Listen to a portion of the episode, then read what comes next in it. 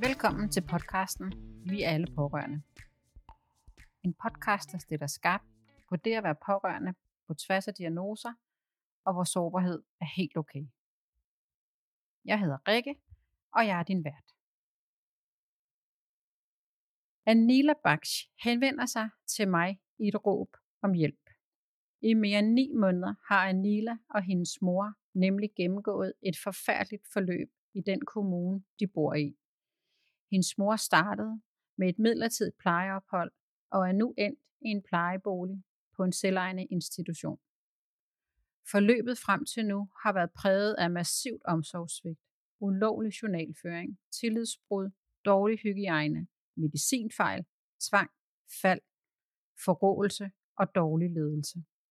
Det er kort sagt en rigtig lorte historie, som vi helt sikkert kunne tale længe og knap så godt om.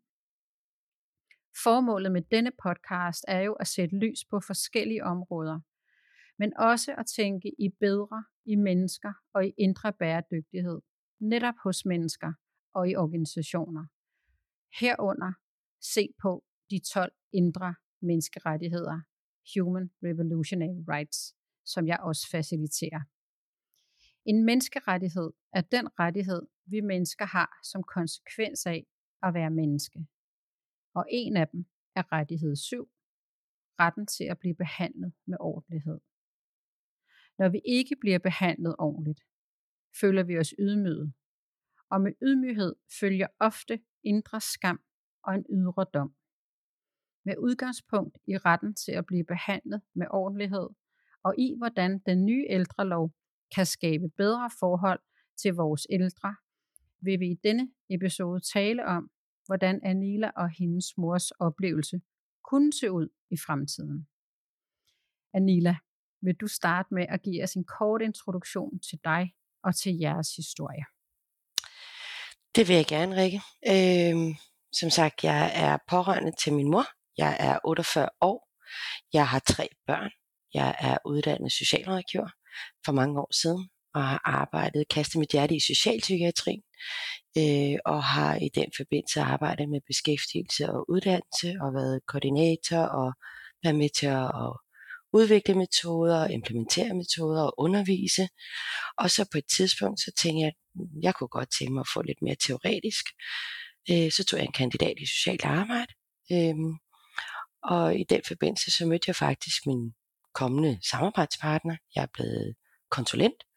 Øh, og øh, vi er sådan et sundhedsfagligt og socialfagligt konsulentvirksomhed, hvor vi, øh, vi går ud og yder vores ydelser. Øh, som sagt, vi hedder topaksløsning, og så derudover så har vi også valgt at lave en samfundskritisk podcast, som hedder Bagher Bridges. Øhm, det er så lidt kort om mig.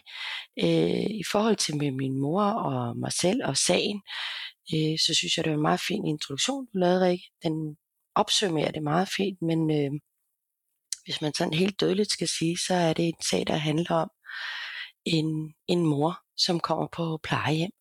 Og øh, inden hun kommer på plejehjem, så er der et midlertidigt døgnophold. Og hvordan det opleves, føles, øh, kommer til udtryk, det har fyldt rigtig meget. Med alle de aspekter, som du øh, meget fint øh, talsat lige før. Og jeg er målløs chokeret over, øh, at man kan tale om værdigt alderdom og en, en, en ældrepleje, der skal tage udgangspunkt i borgeren, og, øh, og borgeren skal have lov til at få nogle gode år, de sidste gode år. Øh, jeg savner alle de intentioner. Øh, jeg savner, øh, at det kommer til udtryk i den konkrete praksis. Øh, det er meget symbolsk, øh, og det øh, bekymrer mig rigtig meget. Og i den forbindelse så valgte jeg faktisk at, øh, øh, at tage mig af min mor samtidig med at køre på to ben, der hedder at være datter, sådan på sådan pårørende niveau, men også sådan være øh, på det sådan mere politiske plan, sådan lidt mere samfundsmæssigt, borgermæssigt, at sige, min mor er ikke den første, desværre. Jeg tror heller ikke, min mor bliver den sidste, desværre. Men jeg kunne godt tænke mig at være med til at øh, præge og påvirke og ændre så meget som muligt Øh, og det, det er det, der gjorde, at jeg også kontaktede dig og tænkte, gerne dele den her historie. Øh, både fordi jeg synes, den har øh, sådan øh, en vinkel, der hedder, når man som borger faktisk anvender alle de muligheder, der gør sig gældende i vores retsstat, altså patientklagenævne, eller dialogen, eller netværksmøder, og tage fat og skriv og ring. Øh, når man går hele den vej med en klar forhåbning om, at når man som samfundsborger vælger øh, at gøre brug af de muligheder, der er for at styrke et samarbejde eller sikre en, et godt ophold for ens pårørende, at det simpelthen øh, ikke når derhen, hvor intentionerne er. Øh, det synes jeg er en falit erklæring for os alle, øh, både på sådan helt politisk plan og helt ned til guldplan. Mm. Så det er sådan lidt kort, tror jeg. Det var kort, Ja. Øh, og, og det, det er helt sikkert kort, tænker jeg, Lila, i forhold til det, jeg i hvert fald har, har af baggrundsviden. Men det er fandme også rørende. Ja, jeg var lige nødt til at bande her. Det er min podcast, så det bestemmer jeg heldigvis selv. Øh, men det rører mig helt vildt, det du siger. Og det, og det gør det jo på flere planer, jo dels fordi jeg selv er pårørende, men også...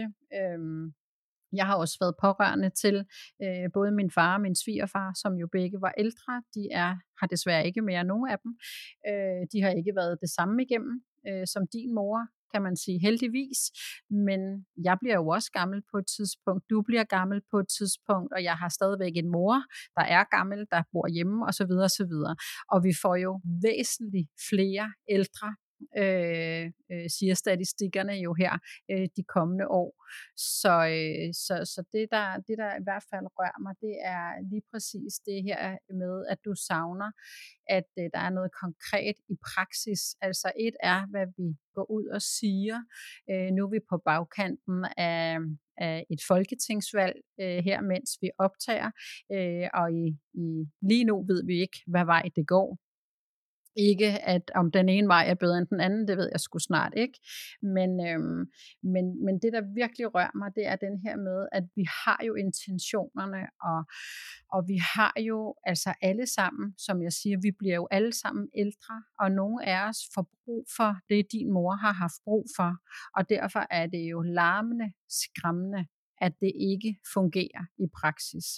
Øhm, altså indtil videre har jeg i hvert fald sagt til mine børn, at øh, skulle det ske, så skal jeg ikke på plejehjem. Fordi altså, hvor, altså, jeg har det bare sådan, altså, nu ser vi jo øh, også i medierne jo kun de rigtig grælde historier. Din historie er en af de grælde historier. Øhm, og jeg ved jo også, at der er nogen på plejecentre og på plejehjem, hvor det fungerer godt. Så hvis jeg skal vende den rundt, så tænker jeg lidt, vi, vi skal også fra ord til handling. Altså nu, nu, øh, nu har vi talt om, at øh, en bedre og en værdig alderdom, nu skal, nu skal der også ske noget i praksis.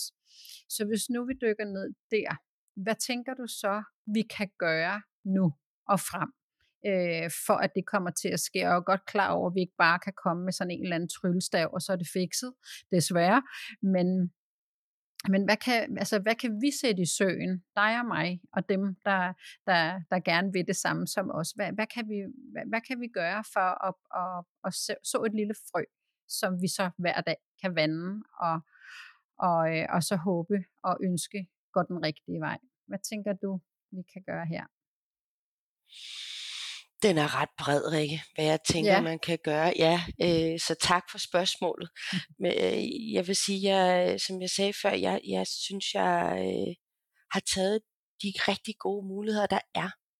Øh, det er også for et eller andet sted, jeg håber, at lytterne kan høre, jeg anerkender faktisk det system, vi har. Der er muligheder for, at man kan øh, have agtindsigt, man kan have møder, man kan øh, øh, reagere på, hvis der er noget, man ikke synes, der er i orden, så kan man tage fat i patientklagenævnet eller Styrelsen for Patientstyrelsen, som så kan lave nogle bekymringer. Og man kan gøre mange ting. Jeg skal lige have lov til at sige, at alle de her tiltag kræver umådelig meget fra en pårørende.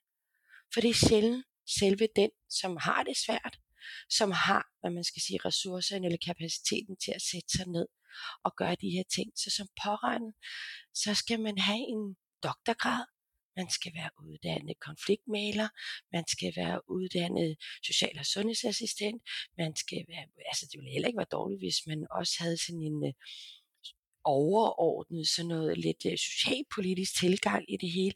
Det er mange kompetencer, man skal bestride som pårørende.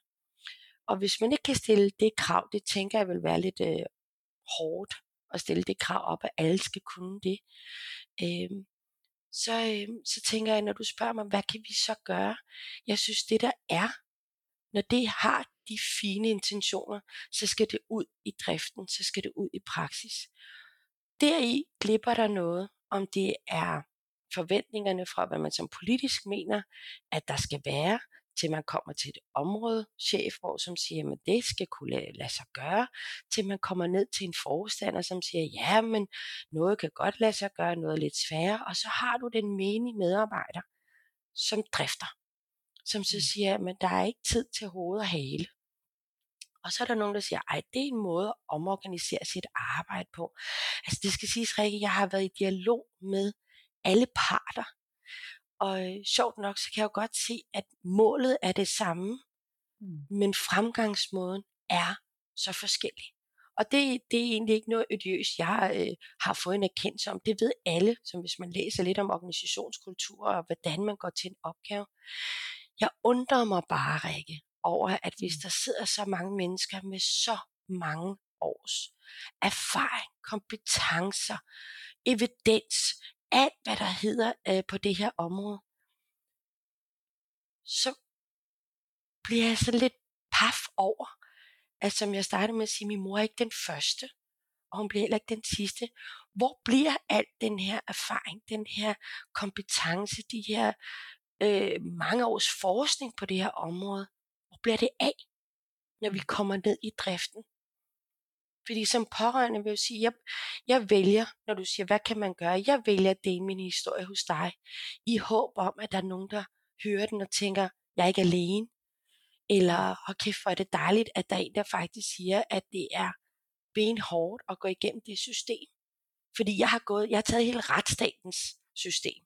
Jeg har taget alle de instanser, man kan tage fat i. Også NGO'er, øh, som, som bistår det her og som har rigtig mange medlemmer. Og hvor jeg tænker, min mor er jo bare en blandt alle de medlemmer. Hvor, hvor er jeres rolle i det her? Hvor meget har I mandat til at gøre? Men prisen, det er borgeren, det er selve den ældre borger, der betaler prisen i alt det her intellektuelle, refleksive niveau, som vi kan være på hele tiden. Så sidder der faktisk et menneske, som har brug for værdige, basale behov, i min mors tilfælde, hun er ikke dement. Hun har ikke nogen psykiske udfordringer, Alzheimer noget. Hun er en ældre dame, der kommer ind, fordi hun får to blodpropper i sin lunge. Og pludselig ændrer hendes livssituation sig til, at hun skal have hjælp til at få nedervask og vasker sig bag til og for til at... Men det er ikke en, hvor man kan sige, at hun forstår ikke sin egen sådan hun forstår faktisk rigtig fint. Men problemet er bare, at hun oplever bare, hvor hun siger, øh, er det første gang, de skal lave nedervask? Er det første gang, de skal putte nogen i en kørestol? Hvor meget skal de lære af det her? Og vi er i gang med 11. måned, Rikke. Så uden at jeg sådan skal sige, at øh, der er nogle kompetencer derude, der ikke bliver anvendt, øh, og uden at det skal blive sådan, for der findes også nogle medarbejdere, som gør et fantastisk stykke arbejde, og som man kan mærke er dedikeret i det, de laver, og forstår helheden af det, de laver. Desværre er der bare ikke nok af dem, og en hverdag på et plejehjem består af rigtig mange vagtrull. Så er der rigtig mange hænder indover. Så alt det gode arbejde, det kan faktisk falde på jorden, ved at der kommer to nye og siger, Nå, nu skal jeg prøve ikke at lave nogle sjove stemmer, men det er altså vist, nå, og hvad skal vi så nu? Og man tænker, ej, helt ærligt, øh, Og det skal siges, at jeg har været med til, det er fordi du spørger, hvad man kan, jeg har været med til at skrive hele min mors plejeplan. Og den er blevet taget imod med kysserne og sagt, det er et skoleeksempel. Så jeg prøver faktisk at sige, at man kan godt have et samarbejde, man kan godt give noget. Men en plejeplan, Rikke, er jo intet værd, hvis du ikke læser den. Så for mig at sige, så er, øh, jeg kunne forestille mig, hvis jeg sad med rigtig mange pårørende, og sige, ja, men det er rigtigt, øh, man skriver, og det er rigtigt, man fortæller, og jeg har lyttet til nogle af dine podcast, hvor du selv siger, jamen så er der, så er der sagsbehandlerskifte, eller så er der noget kommunikation, der falder. Jeg undrer mig bare, Rikke, over, at vi er et veluddannet samfund, og ja, jeg har været socialrådgiver i mange år, øhm, altså jeg synes jo et eller andet sted, det er en falit erklæring for sociouddannelsen, socialrådgiveruddannelsen, pædagoguddannelsen, fysioterapeutuddannelsen, ledelsesseminarkurser, øh, uddannelse.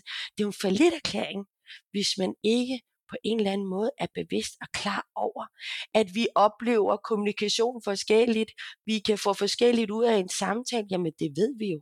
Så hvordan gør vi så noget ved det? Det er altså ikke ny viden. Hvor er det bare henne i det konkrete? Det er der, hvor jeg siger, jeg taber nogle gange sutten, Rikke. Jeg taber den simpelthen og tænker, jeg skal udvise tillid, jeg skal udvise tålmodighed. Og sjovt nok, jeg siger, jeg skal, det er fordi, jeg skal få min mor til at forstå præmissen. Jeg skal blive ved med at holde hendes livskvalitet op og sige, det bliver bedre, mor. Det bliver bedre. Men min mor er altså ikke en fatsvag kvinde. Hun er ældre end mig. Hun har levet livet. Hun tænker også, hmm, det er lidt hult det her. Hvad bliver der af de aftaler? Min mor er jo gammeldags og siger, et løfte er et løfte. Når du aftaler noget, så holder du det. Og hvis man har sådan nogle gode, sunde værdier, så bliver man faktisk ødelagt dag for dag, sekund for sekund. Og det er også en anden måde. Nu tillader mig at sætte det lidt på kanten, Rikke. Det er også en måde at dræbe andre på. Man behøver ikke at blive dræbt ved, at man falder om eller får et hjertestop. Du kan faktisk psykisk godt dræbe et andet menneske så meget, til de faktisk mister modet. Og der, Rikke, der vil jeg sige til dig, der bliver jeg i hvert fald som pårørende, som datter, yderst alarmerende bekymret. Fordi det er noget, som man siger, der kan jo altid opstå fejl, der kan jo altid ske noget, og det er jo lidt sårbart engang, men vi mangler også hænder, og så præmissen for den her meget paternalistiske tilgang, den er der bare. Og det er den, og det er, altså, det, altså, det er jo skræmmende, og, øh, og, og du fortæller den øh, jo rigtig, rigtig godt. Øh, Altså så godt, så jeg, altså jeg stopper helt op og tænker, øh, Nå, hvad er det næste, jeg lige skal gribe og gøre? Jeg noterer lidt her undervejs. Øh, det er virkelig godt beskrevet, Anila, og, øh, og det jeg tænker, øh, som du jo i hvert fald også øh, gør her, kan jeg høre, det er jo, at altså, det jeg træner andre pårørende i, og også organisationer, kommuner og virksomheder, det er jo i det her indre bæredygtighed, og det her med at, at træne det samme, så vi har en fælles platform, et fælles fundament at tale ud fra. Og deri ligger der også noget af det her med, hvad gør man så, når man kigger ud i fremtiden? Vi skal fra mere til bedre pårørende inddragelse, og vi skal fra systemtænkning til mennesketænkning. Altså vi skal have fokus på menneskerne her. Der skal mere empati og, og så videre. Det er jo alt det, du i tale sætter, du også øh, har gjort her i den her ene sag. Øh, og det er jo det, øh, som jeg i hvert fald gerne vil gå forrest med, og gerne sammen med dig og en hel masse andre at sige, vi er jo nogle pårørende, øh, som systemet kalder ressourcestærke. Det er jeg ret sikker på, at både du og jeg øh, hører til den kategori. Øh, så har vi jo desværre også rigtig, rigtig mange, som måske er det til at starte med, men som du siger, mm. øh, bliver slukket mere og mere. Så det er jo ikke kun øh, din mor, eller den syge, den handicappede, hvem det er, vi er pårørende til, der, der hvor gnisten slukker mere og mere, det er også hos os. Mm. Øh, og 80 procent af pårørende på tværs af diagnoser lander faktisk med en belastningsreaktion som stress, og som så kan blive både angst og depression. Og det har vi sgu ikke råd til, hverken medmenneskeligt eller samfundsøkonomisk. Så der er jo, der er jo noget politisk i det tal også, samtidig med, at der selvfølgelig også er noget menneskeligt. Øhm, og jeg kan ikke lade være med at tænke sådan på, på den der med, at, at jeg, den, jeg træner og i tale sætter rigtig meget, øh, også når jeg og i hvert fald talsætter, når jeg holder oplæg og så videre, det er altså den her med, øh, at vi skal med rundt om bordet, os pårørende, som en del af den fagstab, der er, når hver gang der er statusmøde, hver gang der bliver, øh, der skal en ny handleplan til, eller altså du ved, bare sådan hver gang, at der skal ske et eller andet, Øh, og det kan jeg jo så høre i den her situation. Har du ovenikøbet også været med til at skrive noget af det, hvilket jeg jo synes er mega sejt. Øh, det vil jeg ikke selv have haft overskud til. Jeg har dog skrevet mine egne noter, men, øhm, men i hvert fald i starten af, af vores, øh, at det forløb, vores ældste søn har været igennem her med, med en hjerneblødning, der havde jeg sgu ikke overskud til, til noget af det, som, som du har, så, øh, så øh, jeg bøjer mig i støvet, fordi det er fandme sejt, det du har haft gang i. For jeg kan, her på sædlen har jeg flere steder skrevet, altså sig mig lige en gang, hvordan har du det? Altså, hvordan står du i dig selv? Det kan godt være, at du har alle de her øh, uddannelser, som jo gør, at du kan det, du kan rent fagligt. Øhm, men, men du siger også det her med, at det kræver overskud. Og det, det kræver jo altså ikke bare overskud, det kræver latterligt meget overskud som pårørende at være dig. Altså lige i den her situation. Så hvordan, hvordan står du op og, og klarer sådan en, en, en dag, der fyldes med ja, både dit, dit faglige virke og et du er mor til tre børn, og, og så har du så jo også lige den her lille sag med din mor. Øh, hvordan gør du det? Hvor er jeg glad for, at du stiller det spørgsmål, Rik. Øh, det er jeg rigtig glad for, fordi at øh, som, som jeg ser det, øh, du var lidt inde på det i forhold til den her pårørende politik, der er med, at mange af os øh, går ned med fladet, er sygemeldte. Øh, og der vil jeg sige, at øh, hvis jeg ikke var selvstændig. Og det skal siges, det har ramt min virksomhed. Det har ramt mig økonomisk. Nu tillader mig at være lidt tør i det. Og lige sige, i kroner og øre bliver jeg ramt, for jeg kan ikke udføre de opgaver, som jeg øh, gerne vil søsætte, eller som jeg er i gang med, fordi som konsulent, så skal du ud, og så laver man et opsyn af arbejde, og så får man arbejde derefter. Det er derfor, jeg valgte det. Det er spændende. Hvis jeg var 8-16 dødelig ansat i det offentlige, så vil jeg starte med at sige, Rikke, jeg tror efter en måned, med den kadence, jeg bare havde den første måned, så vil jeg helt klart være indkaldt hos min arbejdsgiver, som vil sige, ved du Anilla, det er dejligt, du er passioneret omkring din mor, men det er ikke holdbart, og vi bliver nødt til at finde en løsning. Og efter tre måneder, Rikke, så synes jeg, det vil være en berettiget opsigelse eller en fyring, uden nogen kritik af nogen arbejdsgiver. For jeg er døgndrift næsten på min mor. Det kan man ikke gøre.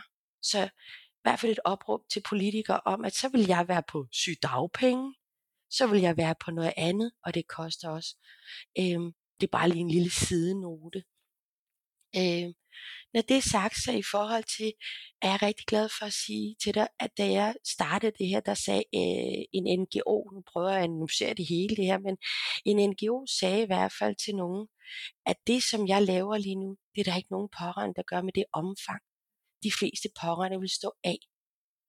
Og jeg tænkte meget over det. Det er alligevel nogen, der har rigtig meget kendskab til pårørende. Og øh, de daværende instanser sad og nikkede og sagde, ja, det er også rigtigt. Øhm, og jeg tænkte, det er benhårdt. Øh, og jeg vil gerne sætte ord på, hvad det er, der hedder overskud. Det vil sige, at jeg faktisk jeg bliver en dårligere mor, jeg bliver en dårligere kone, jeg bliver en øh, dårligere hundepasser, jeg bliver en dårlig, det er fordi vi har hund, jeg bliver en dårligere veninde, jeg bliver en, en, en dårligere samarbejdspartner, fordi jeg skal dosere min energi på en eller anden måde. Det man så tager på som pårørende, det er, at dem, der er med til at hjælpe pårørende, de skal også løbe hurtigere. De skal have en større tolerance og rummelighed. Så det ringende er så store, at man skal til at forklare sine for eksempel børn, hvorfor mormor har det så svært. Så det er ringe i vand. Og ja, jeg, jeg lægger ikke skjul på, at altså Rikke, jeg har valgt at gå den professionelle vej. Jeg øh, har valgt, at, som det hedder så, at tage fat i en psykolog og sige, jeg skal have noget terapi for mig selv, fordi der er grænser for, hvor meget min mand skal lægge øre til. Eller der er grænser for, hvor meget mine børn skal forholde sig til. Nu har jeg lidt store børn og også nogle små, men eller ens netværk. Så jeg har valgt også den for hele tiden at kunne være i sådan en, hey, jeg multitasker, men det er lidt en, en pude, jeg slår i. Er det mig, der er gakket? Og så får man så at vide, nej, det er du ikke. Altså, det var måske et forkert udtryk, gakket, men er der noget, jeg har en blind vinkel på? Og det gør jeg simpelthen for at række passe på mig selv. Men det er en udgift. Igen, jeg prøver lige sådan at sætte nogle tal op for nogen, men det er en udgift, der bliver lagt på mig, at for at jeg kan være som pårørende for en ældre mor i, i, i ældreplejen, så skal jeg sgu have psykolog på. Jeg skal faktisk også have en advokat. Jeg skal faktisk også have en, der ligesom har tid til at lave den umådelig meget dokumentation i forhold til mails og til at skrive og til at kommunikere. Så jeg kunne, jeg kunne jo sige, alle de her aspekter på et eller andet tidspunkt, så kan jeg godt forstå, at jeg har dyb respekt for mennesker, der også faktisk bukker under. Jeg bouncer lige nu, som jeg kalder det, fordi jeg har et netværk, der hjælper mig, men de bliver slidt. Og det er 11. måned, Rikke samtale emnet over et glas vin på middagen. De er røvsygt og blevet ved med at tale om kateter og blæskift og sovepleje eller noget andet. Altså ens liv skal simpelthen ikke handle så meget om, hvor man siger velkommen. Når du læser alle de der pamfletter, når din mor eller pårørende kommer, ej, de får det så godt, og, det, og jeg får sætninger, der hedder, nu skal du også huske at passe på dig selv er for eksempel personale, og jeg, jeg stopper faktisk op og siger, ej hvor interessant, kan det blive mere paradoxalt? Det vil jeg faktisk gerne. Jeg synes bare, jeg er her for meget. Jamen det, det skal vi også have lavet om på. Dejligt. Det glæder jeg mig til. Jeg går faktisk bare at være en... Nogle gange synes jeg, man skal tænke over, hvad en pårørende er. Jeg er en datter, som gerne vil komme og forene mig med min mor om, at hun er endt et sted, hvor hun ikke har set sig selv. Det havde jeg heller ikke. At vi kan have nogle snakker om det. Jeg kan fortælle hende om hendes børnebørn. Jeg kan komme og dele mine egne øh, udfordringer som datter, for jeg har brugt min mor som sparringspartner mange gange. Hun er altså en gavet dame. Klog dame. Det når jeg slet ikke til. Fordi jeg skal hele tiden sikre, og det er der, jeg synes, det er ærgerligt, Rikke, at pårørende skal bruges som en ressource, men vi som pårørende skal ikke sikre, at den pleje, som der er krav på, den pleje, som der skal udføres, den omsorg, der skal udføres, den empati, den faglighed, der skal være til stede, den helhedsbillede, der skal være, det er ikke en pårørendes opgave. Så vil jeg i hvert fald gerne have løn for det, Rikke. Så vil jeg faktisk ja. gerne ansættes til at gøre det. Ja. Jeg, jeg sætter det sådan lidt paradoxalt op, fordi jeg tænker, hvis jeg skal løse alle de opgaver, hvad er der så tilbage til medarbejderne? Hvad er der så mm. tilbage til ledelsen? Ja. Og der ja, var for fire, ja, undskyld, ja. det er bare fordi for 4-5 år siden, så talte man om, at pårørende, de skulle mere ind i ældreplejen. Jeg mm. står, jeg banker, jeg siger, jeg er her, men mm. det, det, det er brændslukkeri, man bliver brugt til. Ja. Og, paradox... og det var lige præcis det, jeg ja. ville sige. Det var nemlig lige præcis det, du også siger. Det der med, at vi, vi, øh, jeg kan i hvert fald huske, der var, ja, det er vel fra et år siden, øh, i hvert fald lige op til jul, kan jeg huske, at, at øh, nu skulle de varme hænder erstattes af pårørende, hvor jeg tænkte, øh, nå, spændende. Ja. Hvor jeg tænker, at vi skal jo ikke have mere inddragelse af pårørende, men vi skal have bedre inddragelse, så vi skal jo finde ud af, hvordan, nu du nævner selv det her med at være en ressource, Øh, så vi skal jo have afdækket, nu kommer din mor på det her plejecenter, så skal vi jo have afdækket, hvilke ressourcer har Anela, men hvilke ressourcer er der i øvrigt til rådighed fra de andre pårørende, der, der er rundt omkring din mor eller rundt omkring min søn.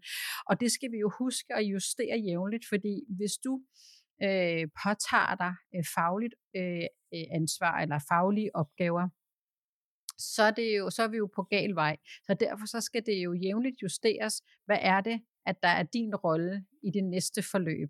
Hvad, er det, vi, hvad kan du bidrage med? For jeg synes jo, du er jo inde på noget, som jeg jo synes er essensen, fordi jeg, jeg synes jo, essensen er, at vi godt kan øh, blive blive tænkt ind som en ressource, fordi vi naturligt er det. Men vi skal selvfølgelig ikke ud, udføre øh, altså fagligt arbejde. Øhm, det kan vi jo gøre i et nødstilfælde, øh, men, men det er jo også derfor, vi skal jo hele tiden, fordi hvis nu du så lige pludselig, øh, nu skal det jo heller ikke misforstås, men bliver en vane øh, for det her sted, så, øh, så kører det jo. Det er jo rigtig fint. Ikke? Og, og så er det så, hvad sker der så, som du selv siger, så er jeg en dårlig mor, så er jeg en dårlig kone, så er jeg en dårlig veninde, og bla bla bla. Så, øh, og så er det, at hvis ikke du havde øh, var gået til en psykolog, at, at du så måske var ind som du selv siger, med en, med en fyring, eller i hvert fald en langtidssygemelding, som jo koster samfundet øh, fuldstændig vanvittige summer. Så, øhm, så, og jeg tror også, fordi jeg tænker også, altså jeg tænker jo videre også, dine børn er jo også pårørende til, til din mor. Øh, så hvordan reagerer de? Øh, kan, man, kan man bruge dem som en ressource? Nu kender jeg ikke alderen på dem, men, men i vores situation, der er, er Rasmus, han har øh, to yngre øh, brødre, øh, og han har også sine forældre og, og, og så har vi jo nogle øvrige pårørende i vores venskabskreds. Der var jo snilt nogle af os, der kunne tænkes ind til nogle forskellige ting, øh, i forhold til hans rehabilitering, da han skulle fra sin hjerneblødning og videre, sådan stepsene og på vej hjem, og så skulle han til at gå ture hver dag. Øh, og det kan vi jo godt gøre. Vi har også hund, så vi kunne tage Martha med, som vores ja. hund hedder. Nå, men ja. det blev sådan en ting. Det mm. kan godt være, det er også er en del af et genoptræningsforløb, at han går ture hver dag, men, men vi kommer jo til at, så at se ham, så det gjorde min mand rent faktisk, men det kunne også have været hans brødre, nu gør den ene bror kører bare derud øh, og besøger ham en gang imellem og gjorde det fra starten af den anden, sådan, da han begyndte at kunne gå i biografen. Men alt det er jo også med til at få ham tilbage til livet og socialisere ham og så videre, hvor at, øh, det er jo ikke alle, der har den mulighed, men de af os, der har, der synes jeg, at at det på en måde er rimeligt, at vi bliver inviteret ind, for vi hører, jeg hører jo desværre også mange pårørende, der ikke bliver inviteret ind. Altså de kommer til en lukket dør, der får de slet ikke lov til at gøre det, som du får lov til der, hvor din mor er. Og så kan man så sige, er det godt eller skidt? Det er en helt anden snak, ikke? Øhm, men, men den der med, at man så bare kommer til en lukket dør, og du skal overhovedet ikke blande dig, og det er os, der ved bedst, den er jo heller ikke rar. Så det er jo også noget med, hvad, hvad fanden kan vi gøre øh, ude i den der fremtid, for at skabe den der øh, tryghed og øh, og tillid og alle de her ting, som du også er inde på, når vi har nogle ældre, der skal videre på de her plejecentre, eller bare i behandling i systemet. Hvad pokker gør vi, øh, sådan så at du og jeg øh, og vores generation øh, kan se frem til, er måske lige stort nok til, at vi bliver ældre, men i hvert fald, at vi ved, at vi bliver passet på, når vi bliver ældre. Ikke? Øhm, ja. Og det er mange ting, Rikke, du kommer ind ja. på. Jeg vil sige, ja, øh, jeg vil sige i forhold til inddragelse af pårørende, øh, altså ud over mig selv. Man kan sige, øh, der er nogen, der har en lille familie, og så er der nogen, der kan have en større familie. Præcis. Øh, men det er jo, fordi man har en større, er det jo ikke ens betydende med, at man har en god relation. Så det er jo heller ikke fordi, at man kan være påtvunget til, at hvis man har rigtig mange børn, at man har lyst til at se dem, når man bliver ældre, eller overhovedet har set dem, inden man nåede til plejehjemmet.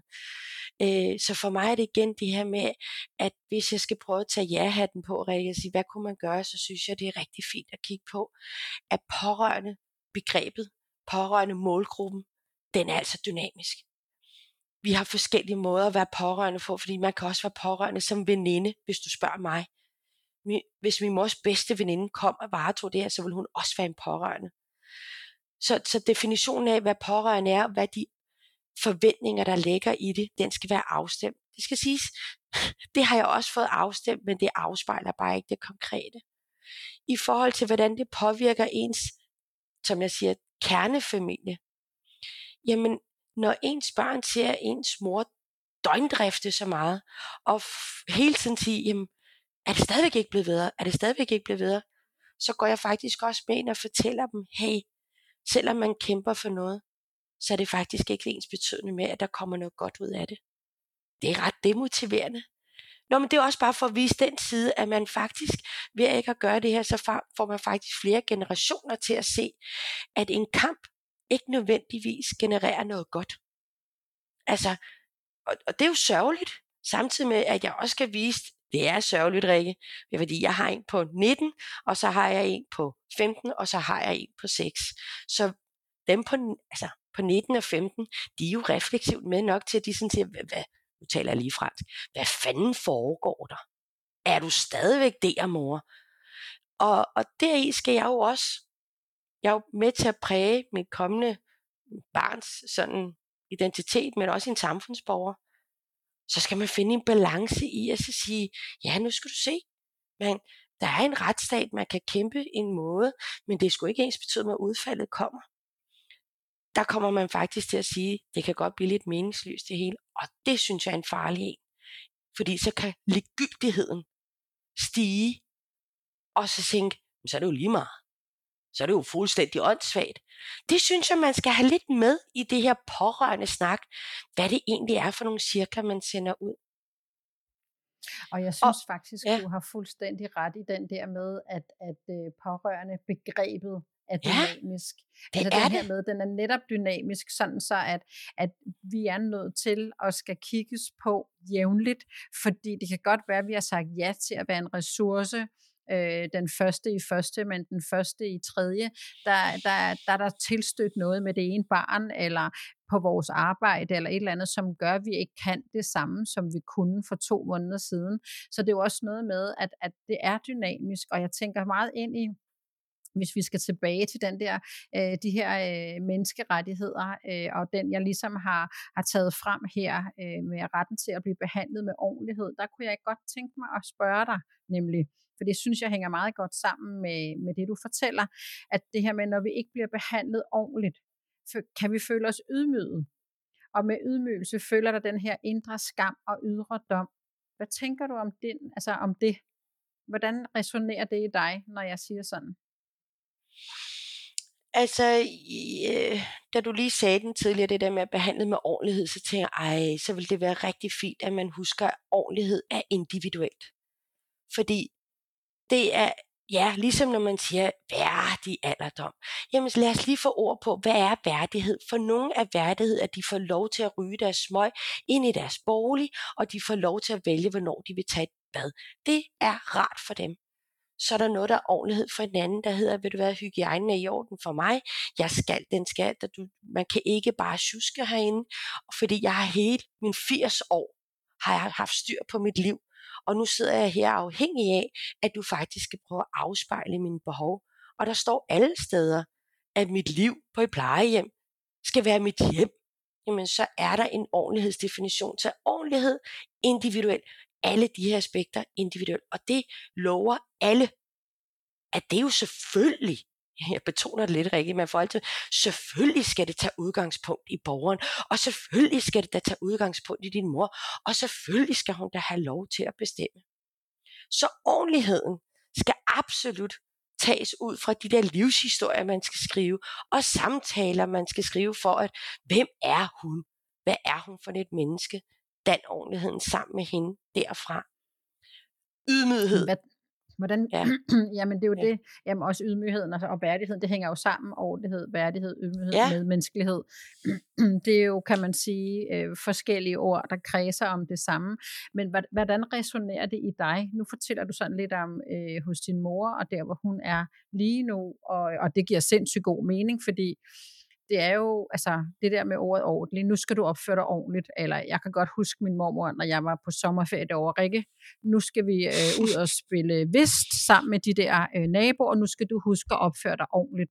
Ja. Og jeg kan bare, altså nu hvor jeg begynder at arbejde med, med de her rettigheder, så kan jeg bare huske, hvad fanden mener hun? Ja. Jeg sidder altid stille ja. og får den der skål øh, ja. småkager, eller hvad det nu var. Jeg fik chokolader, var det, ja. og de smagte ikke særlig godt. Det var de der med fyld i. Ja puha. Men, men altså, jeg kan bare huske, at jeg stadig tænker, hvad mener hun? Jeg sidder jo altid stille. Ja. Eller, hvad mente hun så? Men jeg tror, det er så nok noget generationsnød. Men hvordan resonerer det i dig? Altså, kan du godt føle, øh, altså, fordi du skal jo også, det, vi skal jo også vende den rundt, Nila. Vi skal jo også mm. vende den rundt og sige, altså, ja, din mor skal behandles ordentligt. Ja, vi skal behandles ordentligt. Mm. Men vi skal også behandle de andre ordentligt. Altså de mennesker, der er rundt om din mor Mm. Som er eksemplet her. Så hvis man ligesom siger, nu sætter vi jer rundt om et bord, og så er, er din mor opgaven, hun er ligesom inde i midten. Mm. Så, så handler øh, det her med, med og, og den her indre bæredygtighed, og at træne den, den handler jo om, hvad resonerer i mig? Hvordan træner jeg ordentlighed? Så hvordan, hvordan er definitionen for mig? Hvordan, hvordan kan jeg godt lide at blive behandlet som menneske, og, og retten til at være menneske? Øhm, og hvordan går jeg så selv ud? Øh, opfører jeg mig ordentligt over for de mennesker? Og det ved jeg godt, man ikke altid kan. Men hvis vi træner det hele tiden, og så, så kan vi finde en balance. Og jeg er helt med på, når vi sidder rundt om sådan et bord, og, og din mor er opgaven, og vi skal blive enige om noget, eller vi alle sammen har en tilgang til noget, så er der nogen, der skal gå på kompromis, men vi kan stadigvæk godt være på et niveau, hvor vi er enige om at behandle hinanden ordentligt. Mm. Øhm, så det er også den her, hvis vi sådan skal sådan, så prøve at vende, vende spejlet hen mod dig og sige, hvad, hvad, hvordan resonerer det i dig? Både det her med at blive behandlet ordentligt, men også det med at behandle andre ordentligt. Sådan hele den der øh, spændingsfelt er det jo i sådan en sag som din i virkeligheden. Hvordan, hvordan navigerer du i det, og, og resonerer det overhovedet i dig? Altså, ved du hvad, Rikke, igen, fedt spørgsmål. Øh, jeg vil prøve at gøre mit bedste for, at, fordi ordentlighed, som sagt, hvad det forstås som, men for mig at se, så på et tidspunkt i, i det her forløb som pårørende, der mærkede jeg lige pludselig, at for at imødekomme den meget paternalistiske tilgang, som jeg mener er definitionen af ordentlighed i systemet. øh, der lullede jeg mig med og var med til og på en eller anden måde sige til min mor, Nå, men det er jo fint nok, det er sådan, om det er okay. Jeg var faktisk med til at understøtte noget, hvor den paternalistiske tilgang overtog, hvad egentlig min mors ønsker og behov var. Der skammede jeg mig, og jeg blev ked og vred det skrev jeg til ledelsen. Det skrev jeg ud og sagde, det skulle lige gå for mig, at når jeg skal lave den her studehandel mellem driften og min mor, så har min indflydelse så stor en betydning, at jeg kan give min mor en tryghed til at sige, det er okay, det skal nok gå, men det bliver udnyttet, og det bliver brugt på en rigtig usund måde. Deri så sagde jeg, nej, det er ikke ordentlighed. Der skal jeg lige starte med at sige, det gør jeg ikke igen. Og det har jeg ikke gjort, Rikke. Nu er jeg sådan meget bevidst om, at Nå, skal jeg have forståelse for, at der er en medarbejder, der har travlt? Eller skal jeg have forståelse for, at en medarbejder øh, lige glemte? Eller lige nu, nu skal jeg prøve at finde sådan nogle lidt blide udtryk. Men jeg mener også, det er vigtigt, at vi som pårørende også får lov til at sige, der er altså brødende kar der er altså nogen, der faktisk ikke. Og det handler ikke om, at vi som, fordi jeg lægger en bagvedlæggende præmis om, at oh, vi er sådan nogle følsomme pårørende, der bare eksploderer i vores følelser, og vi er bare sådan nogle, der, selvfølgelig er du mere påvirket af det, fordi du har følelser. Jeg negligerer det ikke, men ikke desto mindre, så vil jeg også gerne have, at man forstår, at man faktisk nøgtern lægger noget frem. Og lige så snart tingene bliver nøgtern, så bliver det rigtig svært for systemet. Fordi der er ikke en pårørende, der råber og skriger. Der er ikke en pårørende, der siger, øh, hvad fuck har I gang i, mand? Alle de der fordomme, Rikke. Men man sidder faktisk over for en områdeschef og siger, hey, jeg synes, du gav et løfte for tredje gang, om at øh, der, det var ikke noget problem at tage hånd om den her pleje. Det var ikke noget problem at forstå, at der var de her ting, som man skulle være opmærksom på. Hvorfor sidder vi så her igen? Der synes jeg, det er lige så vigtigt at sige, hvis man gentagende gange bare falder tilbage og bare siger, ja, det er også beklageligt, det skulle selvfølgelig ikke ske, det har du ret i, så mener jeg bare, at som pårørende bliver du bare ved med at være i en limbo. Og så var det meget sjovt, da jeg lyttede til en podcast med Mikkel, hvor at han siger, Nå, men altså, systemet er jo på en måde, vi pårørende det andet, og vi er sådan mere personligt involveret, hvor de er sådan mere arbejdsmæssigt. Jamen ved du hvad, jeg stiller faktisk kun krav til det, der ligger i produktionsdomænet. Altså, løft jeres arbejdsopgave. Om du er øh, som udgangspunkt et sødt eller venligt menneske, øh, og er god som pårørende selv med din egen familie, blander jeg mig ikke i, men du har en opgave som medarbejder, du bliver lønnet for. Så den her ordentlighed, der er jeg begyndt sådan at sige, er kravet for højt? Nej, det, det er faktisk, når jeg læser her, hvad deres madpolitik er, der står ikke, at man skal have gammel mad. Der står ikke, at man skal have råden mad. Der står faktisk, at det skal afspejle borgerens ønsker og behov. Så undrer det mig, Rikke. Ja, jeg, kan, jeg, jeg, jeg, jeg prøver virkelig at styre mit sprog lige nu. Øh, så synes jeg bare, at man som pårørende hele tiden bliver sat i et voldsomt dilemma og et paradoks, at man er med til at sige, at man skal finde den her balance fordi jeg har en god relation til min mor. Jeg kan godt give min mor en tryghed, men jeg har altid baseret det på, at resonemanget skal give mening, fordi min mor er ikke fatsvag. Min mor er ikke, øh, øh, kan, øh, kan godt finde ud af at sige, hvad 2 plus 2 er. Det er sgu 4 for hende. Du snakker ikke matematikmæssigt, men har et ledet liv, og forstår godt, hvordan et ledet liv er. Så jeg kan ikke bare dreje hende rundt om hjørnerne og det er det, jeg bliver sat i, hvor jeg så, øh, jamen det ved jeg ikke rigtigt, Nå, hvordan kan det være, at man fortsætter 120. gang, og hvis du tror, jeg overdriver, så det gør jeg så ikke. 120. gang stadigvæk ikke ved det, hvordan man skal give neder vask. Og man ikke ved, hvad det, ah, men Rikke, det, øh, det, det er der, hvor jeg siger, det er ikke ordentlighed, det er der, hvor jeg tænker, så er der faktisk nogen, nu tillader mig at sige, som faktisk ikke formår at løfte den opgave, der vil det være rigtig fint. Hvis jeg skal være sådan lidt pædagogisk, det sige, at de skal have noget støtte, de skal have noget supervision, der skal være nogen, der kan hjælpe dem i, om deres faglige kursus er opdateret, eller om det var det, der blev lavet i 1989. Måske det vil være godt at få det opdateret, men det er ikke en pårørendes opgave. Det er en ledelsesmæssig opgave. Og det siger jeg, ja. Det er jo også det, der gør dig frustreret. Altså, det er jo også det, altså, fordi der er jo så mange eksempler på i jeres sag, at, at I ikke er blevet behandlet ordentligt, og det er jo også derfor, at, at, øh, at jeg tænker, at, at, at tilgangen i vores snak her skulle være den, fordi hvis vi træner, eller når vi træner øh, retten til at blive behandlet med ordentlighed, både som menneske og i en organisation, som måske det der plejecenter for eksempel, så vil man jo kigge ind i nøjagtigt de eksempler, som du siger, og, og du vil også møde øh, 100%, for jeg har talt med rigtig mange fagprofessionelle, så når du siger, der skammede jeg mig, del mig, da jeg gik med på den, der hører du også øh, dem i driften øh, sige, jeg skammer mig over, at jeg er nødt til at gøre sådan og sådan. Øh, det, altså, som du siger, det er en ledelsesmæssig beslutning. Så, så på den side, og jeg siger ikke, at vi skal at vi skal synes, det er synd for nogen, hverken på den ene eller den anden side, og jeg synes bestemt heller ikke, at vi hver gang skal have at vide, om det er også bare, fordi du har følelserne med. Det har vi, ja, men vi kan også godt, nogle af os kan i hvert fald godt være konstruktive og, og komme med noget, der rent faktisk kan bruges til noget. Øhm, men, men stadigvæk så hører jeg netop også for de fagprofessionelle, at de skammer sig faktisk også, øh, øh, når nu vi taler den her øh, retten til at blive behandlet med ordentlighed. Men de kan heller ikke se en vej ud af det. Så øh, Øh, så, så man kan sige, jeg tror, jeg tror hvis, hvis man samler driften og også pårørende, så tror jeg ikke, der er meget, vi ikke egentlig ikke er enige om. Og så er det jo noget med, hvordan skal vi så løfte det videre, når jeg taler med ledere, øh, og på, altså om, om det her indre bæredygtighed, så synes de også, det er en god idé. Så, så, så man kan sige, så skal vi jo bare til at gøre det. Altså, så skal vi fra ord til handling, som jeg også sagde tidligere. Så, så kan det ikke nytte noget, vi synes, det er en god idé. Så skal, vi, altså, så skal vi implementere det, så skal vi i gang derude, så skal vi simpelthen smøge ærmerne op, og så skal vi vise, at det her, det vil vi faktisk gerne. For de eksempler, du bare kommer med her, øh, med, i forhold til, til madpolitikken, nej, det står der formentlig ikke, og nej, der er fandme heller ikke nogen, der skal have råden mad.